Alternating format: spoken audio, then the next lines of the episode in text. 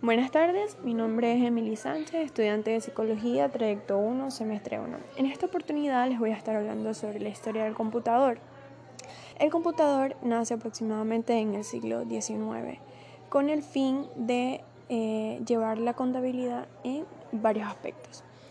En esta oportunidad podemos hacer referencia a que mm, el computador ha ido evolucionando cambiando desde su tamaño hasta su capacidad para guardar información. En esta oportunidad sería de gran importancia acotar que mm, el computador ha dejado grandes beneficios a la humanidad.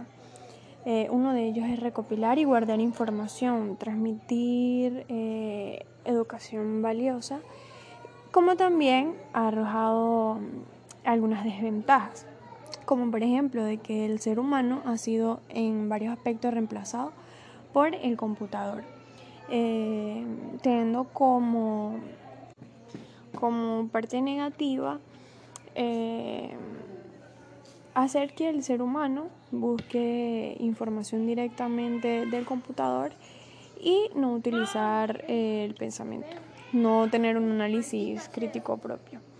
En esta oportunidad también podemos decir que mm, la parte moral ha sido realmente un aspecto negativo, puesto que lo que antes era censurado ya es permitido al público. Muchas gracias por su atención.